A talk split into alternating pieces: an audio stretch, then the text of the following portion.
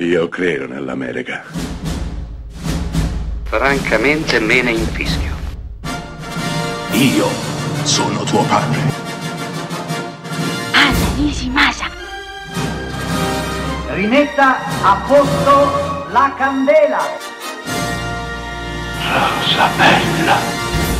Siamo in una zona rurale molto povera della Cina. Una ragazzina di appena 13 anni viene assunta per una breve supplenza nella scuola della zona. Il suo incarico è semplice, deve insegnare ai bambini e deve fare in modo che tutti frequentino la scuola. Alla fine della sua supplenza tutti dovranno essere ancora presenti, dovranno essere tutti lì, nessuno escluso, non uno di meno. Peccato che uno dei suoi alunni si allontanerà e sarà costretto ad andare in città per trovare lavoro. L'insegnante quindi affronta un viaggio allucinante all'affannosa ricerca per poter riunire la sua classe. Siamo nel 1999 quando Zhang Jimu, grandissimo maestro cinese, firma Non uno di meno. Non uno di meno è un film piccolo, minuscolo, eppure enorme, perché racconta una Cina che non siamo abituati a vedere sullo schermo,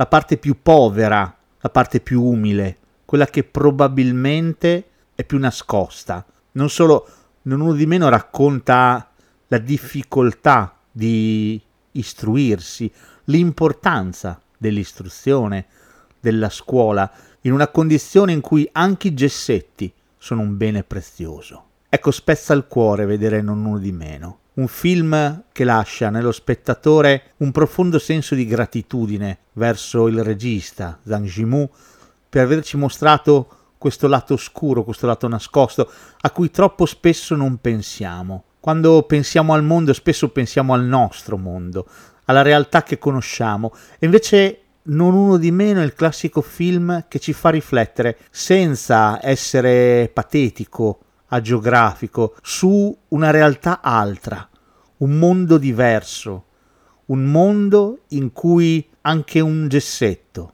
è importantissimo, un mondo in cui tutti i bambini sono fondamentali, non uno di meno.